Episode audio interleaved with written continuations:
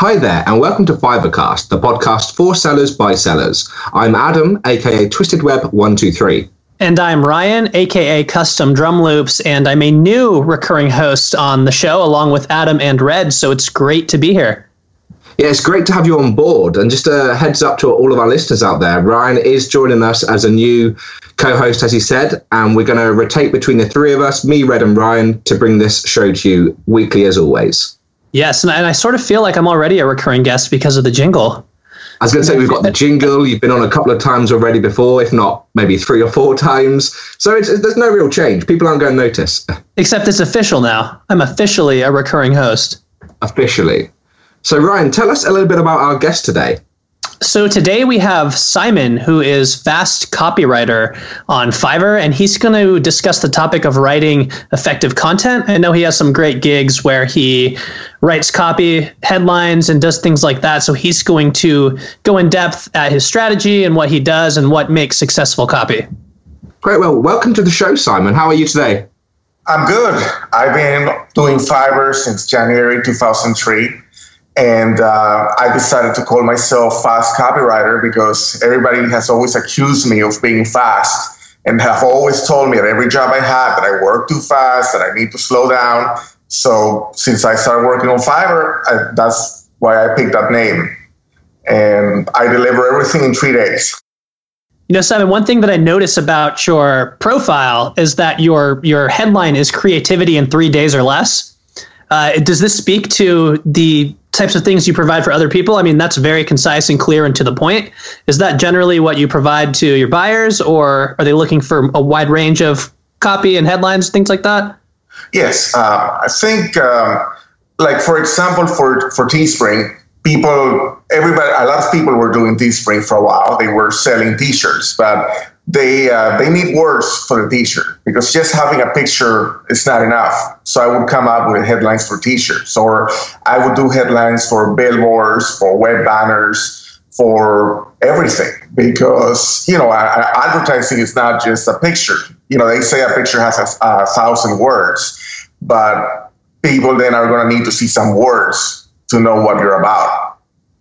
So it's great to have you on the show then for this episode because we're effectively looking at how you can write effective content and kind of looking at things like our gig descriptions, which are quite relatively short. And you know, you're not exactly going to write a massive essay because you're limited by your characters. So we're hoping today that your previous experience with these shorter kind of um, I should say headlines and advertisements such as LinkedIn summaries, radio commercials, um, Teespring with the t-shirts, etc., is going to give us a lot of information today about how we can write compelling information in our gigs to secure those sales and hopefully increase our orders. Right. I think um, if you're going to write a gig description, you have two options. One option is you can try to sound like an ad, and uh, I don't like doing it that way. Another option is that you can try being yourself. But my approach is I like to get to the point quickly. I like to answer all questions. And I also like to separate the paragraphs. So it, because it makes it easier to read than having one gigantic paragraph with no breaks.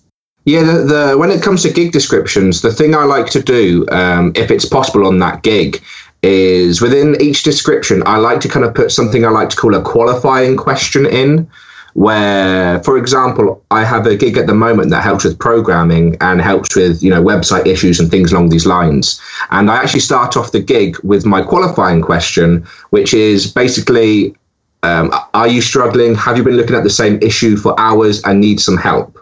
Now, my whole idea behind that is it's quick, it's sharp, and all of my buyers or people who should be buying my gig should be answering that question yes and then I want them to kind of like subconsciously take that yes and be drawn into my gig and either be drawn into the point of order there or to be drawn in enough that I've got their focus, I've got their attention, and then I can go on to the rest of the information inside of that. I think that's great. I think when you have strategy like that, you're filtering out a lot of the questions that are unnecessary.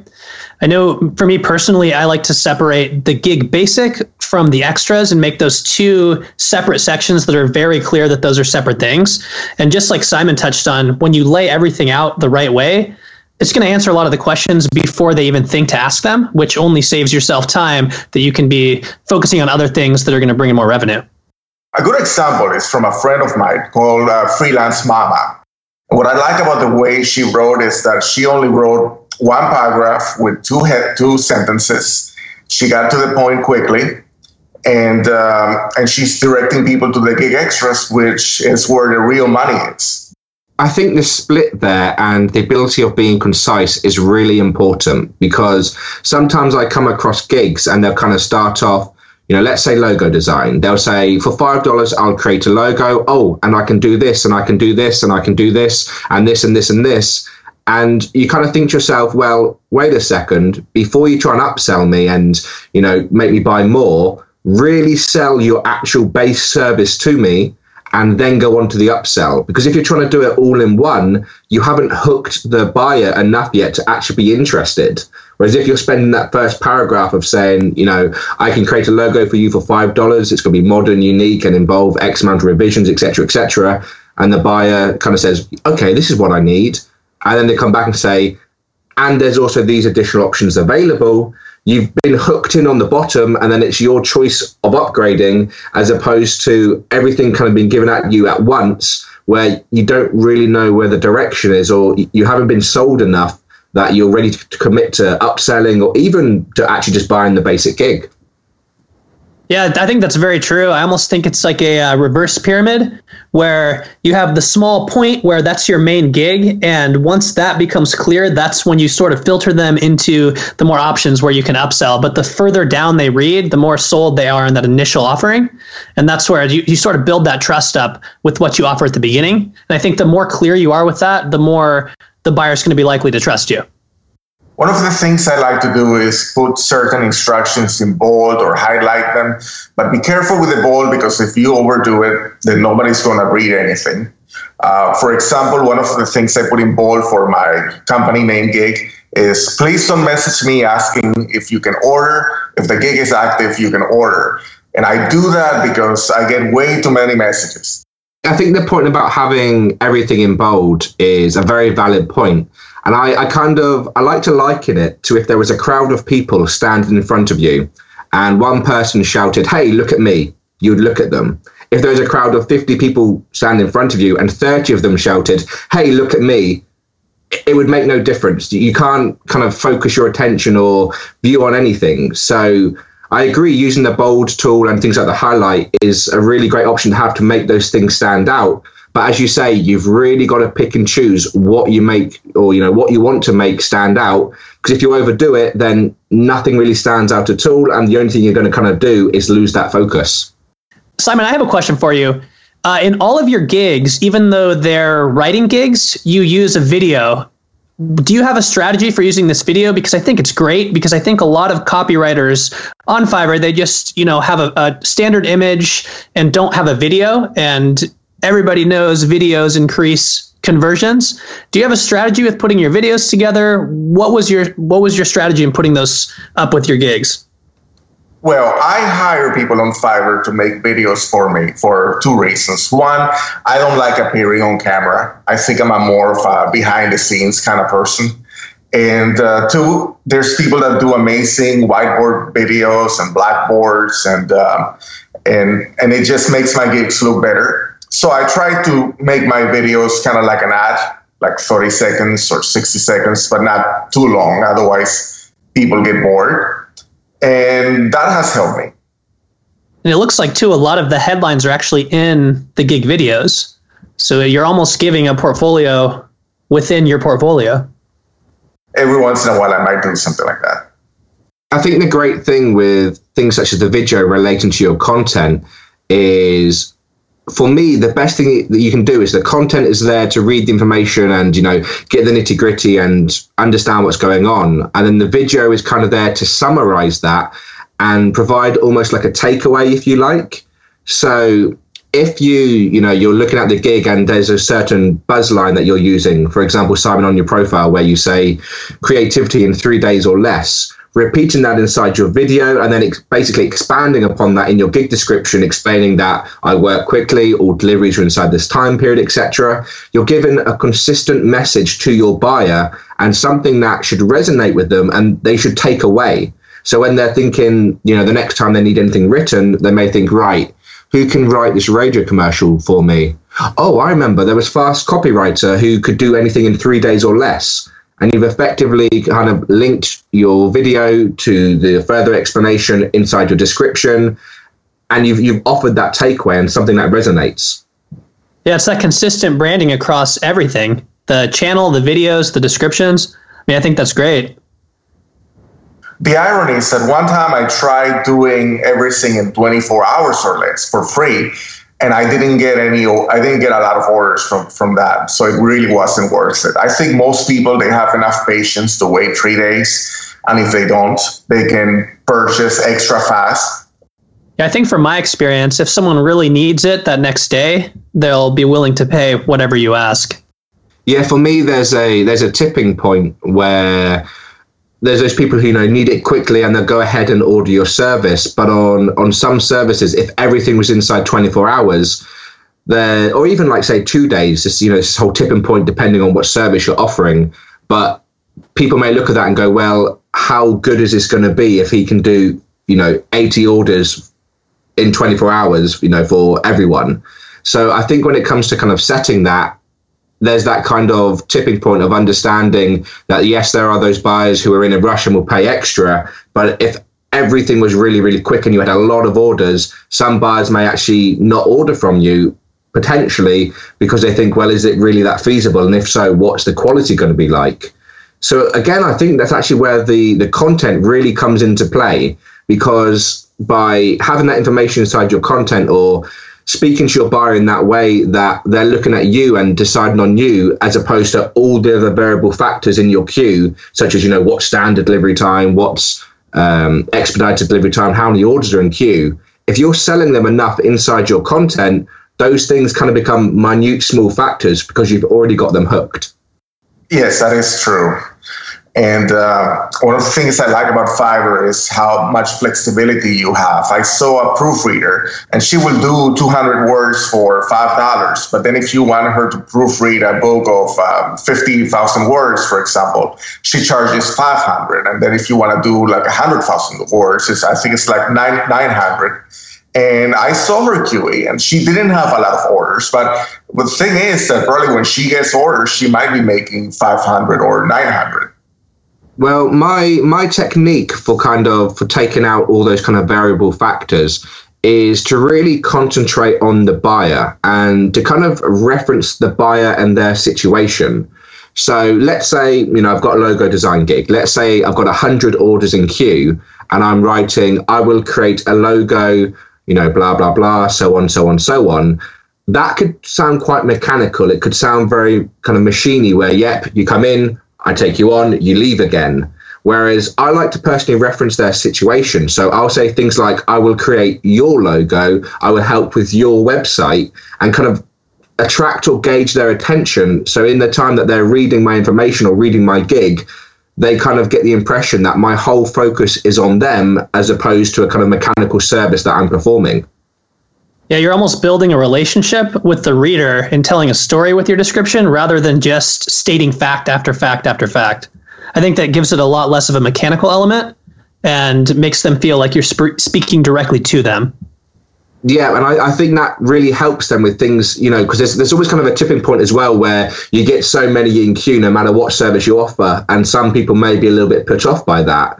But doing things such as reference them, you know, to their face almost if you like kind of takes that away where you can kind of liken it to being when you go into a restaurant and it's really busy and it looks really busy but if a server comes up to you and says hey you know can i get uh, or can i show you to your table? or anything along these lines where they're referencing you you kind of feel well taken care of and it's regardless of how busy it is around there you come away having a good service Whereas if everything's very kind of mechanical and this is the table, this is the menu, w- what would you like, etc., as opposed to directly reference them all the time, you you kind of lose that, and you know it does go a bit mechanical. Yeah, that's definitely true. I mean, it adds that personalized element. Another thing I would like to mention is that sometimes you can you should only pro- overpromise if you feel you can deliver. Like with my headline gig, I say that I will write five amazing headlines in three days because I feel that I can deliver that, and I've always been really great with writing headlines. But with brand names, it's more subjective. That's why I don't make promises there that I make in some of my other gigs. So, as a copywriter, if I were to come to you as a buyer and have the most positive experience, what information would I provide to make your life easier to ensure that I get back what I want?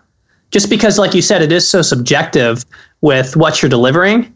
Um, you know, because people do, they tend to let their personal emotions and their personal feelings cloud uh, actual good headlines because it wasn't what they're expecting. And I'm sure, Adam, the same thing happens with logos what advice do you have to potential buyers that are coming to you? What information can they provide you? Uh, references, samples? Is there something that makes your life easier when writing headlines or copy for somebody?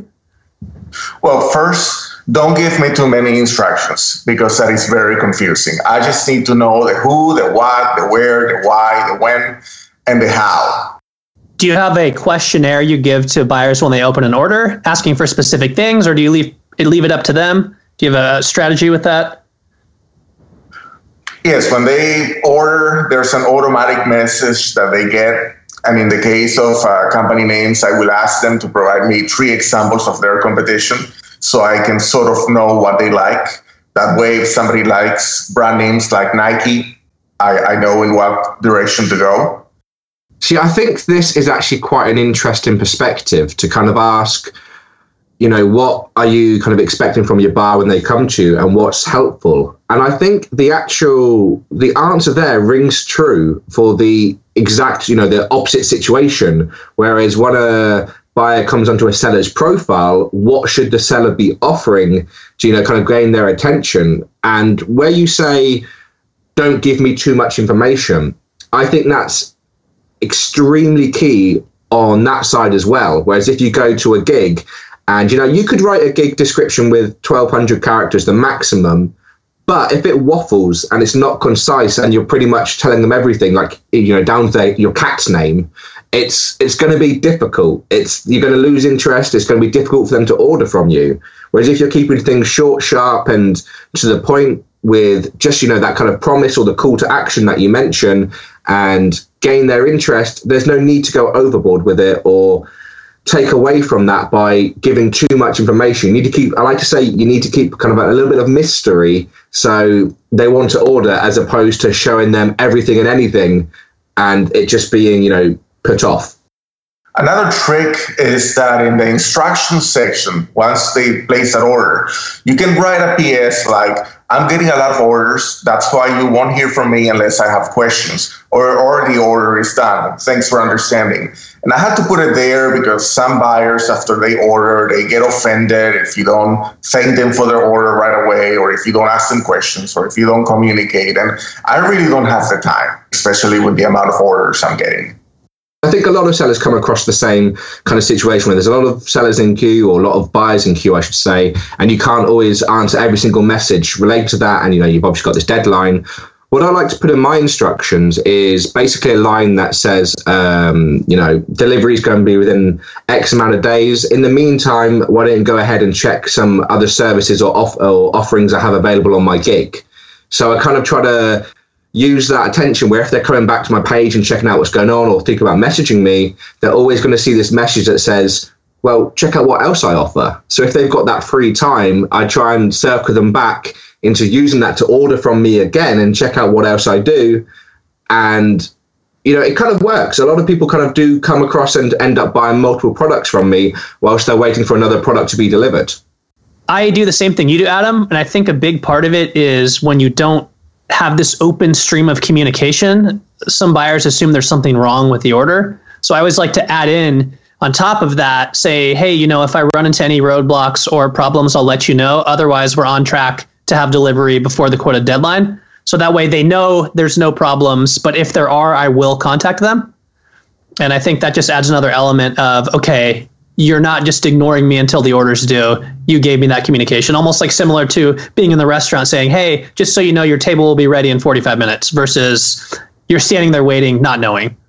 Yeah, I think I think actually that's a that's a great tip and makes a lot of sense because it's pretty much the whole case of you know if something's wrong, I'll let you know. If not, we're good. As opposed to them having to check back every you know day or couple of hours, depending on your delivery time, and kind of say, hey, how are we doing? Any problems? Any problems, etc. And I think you you've hit it exactly with a nail on the head there in that scenario because I've I've received a a similar kind of circumstance where if I've got a 14 day delivery on one of my gigs, you know, about five or six days in, I might kind of get asked, you know, is everything cool? Is everything okay? And it's kind of like, yeah, it is, but I am definitely going to utilize what you've just mentioned. Yeah, no, and I mean, people appreciate it too. It's like, wow, thanks so much, you know, and, and it basically, you're telling them that everything's on track and going well. Another tip I can give you is that sometimes if you are you can have a little bit fun with your gig description. Like for my radio gig i wrote the word i wrote it like a radio commercial. I mean i think that's great too because then you're actually demonstrating what they're getting. You touched upon earlier that you shouldn't really make a call to action or a promise if you you can't deliver on it. So let's say any call to action that we make you know just as a granted we can deliver on it in in your personal opinion what sort of call to actions work? What gains traction and is likely to see you get more orders? Satisfaction guaranteed is a standard of advertising and people trust it. When you see satisfaction guaranteed or uh, or you can get it or you can return and get all your money back, then then people are more likely to make a purchase. I think you can make a call to action too in your case with just the speed in which you deliver. I mean, I think when people go on Fiverr, they're looking for different elements. You know, some people just want to find something that's cheap. Um, some people want to find something that's delivered fast. Some people are prioritizing quality and are willing to wait and pay more money. You know, I think just the fact that you're saying it's basically guaranteed in three days, that in itself is a call to action because there's not a lot of people who can do that. For me, one of the biggest call to actions I like to use is we've discussed, you know, having the first paragraph as you know, let's sell the service and then go on to the extras. One of the biggest call to actions I like to use is something along the lines of um, upgrade your order or see the additional extras below to maximize the value of your purchase. So I like to use that kind of sentence to kind of put the onus on the buyer that yes, it's going to be more expensive, but you're going to receive a much higher value from upgrading. So I kind of take away the increased cost like implementation um, implication there and kind of put the focus on the value and it's up to them how much value they want to receive which has seen me gain higher and larger orders because they're making the conscious decision to get more from me and get a higher value as opposed to just thinking they you know they have to spend more money well, I mean, I think value is the biggest thing. I mean, that's no matter how much you're spending, you want to get the value for what you're spending. And so I think placing the emphasis on that is placing it on something very positive that everybody wants, regardless of what they're buying. And, you know, that's when it comes back to too, when your quality's there, they're going to be willing to spend more and they'll see that increase in value the higher and higher they spend. So, coming away from the gig description slightly and looking at something like the gig title, what would your biggest suggestions be for having a good gig title? What's the key to that? Well, I think you have to have a verb because active sentences are more powerful than, than passive sentences. Your gig title should tell buyers pretty much everything they need to know how many days it's going to take you and what you're going to do. You may or may not use an adjective. I mean, I have a gig title called uh, I will write out an email in three days or less. And, uh, you know, that, that gets to the point. I could have said I will write an amazing email in three days or less. But in this situation, I decided not to overpromise. I, I think being as clear as you possibly can with your gig title is the best way to get clicks i found from testing out different titles. And then where your description is that's where you actually make the sale more. But i do think that that it's it's almost like i'm sure you know simon writing for an adwords campaign you you want to get that you know lowest cost per click but you're actually doing the selling on the page after they click so i think they're both important you just need to address them differently in terms of your strategy for approaching them Yes, another think you can do with your gig titles is offer quantity. I really agree with the active verb uh, sentiment because I set up a gig and it was originally called um, I Will Improve Your Website with 10 Tips. And the gig did very well. It got a lot of orders. And because of that, a lot of other people started offering similar kind of services and, you know, everyone else was, you know, improving your website, etc. And I, I went back in and I, I looked at my competition and I kind of thought, well, I don't want to change my gig title too much because this is what people know me by, but what can I do to improve it? And I then changed it to I will review and improve your website with 10 tips. I kind of looked at my competitors and realized that not everything was you know customized some of it was just pre-made reports and even the ones that were reviewing weren't necessarily mentioning that so by just adding the active verb in um, which i was you know i was doing the work anyway i was looking at people's website and then improving them but by telling them inside with the active verb that i will review and then improve instantly, you know, gained my orders or increased my orders again and got me back on track at a period where it went a little bit stale because there was so much competition around. Yeah, you know, I think it's interesting when you start looking at how much one word can change drastically, um, like a conversion rate or extra clicks to your gig. And it's interesting to play around with those things and see what works. I agree.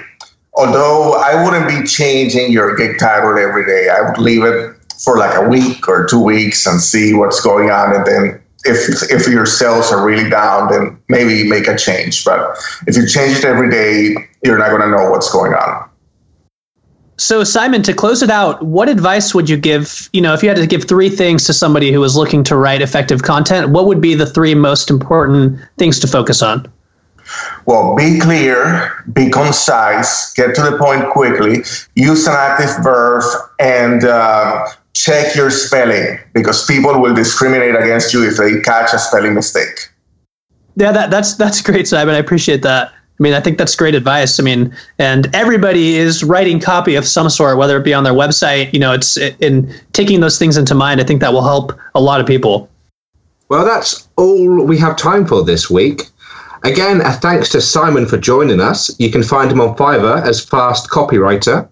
Our jingle was made by Custom Drum Loops, Ryan, who is on the show today. And as always, we were edited by Duncher. Thanks a lot and see you next week.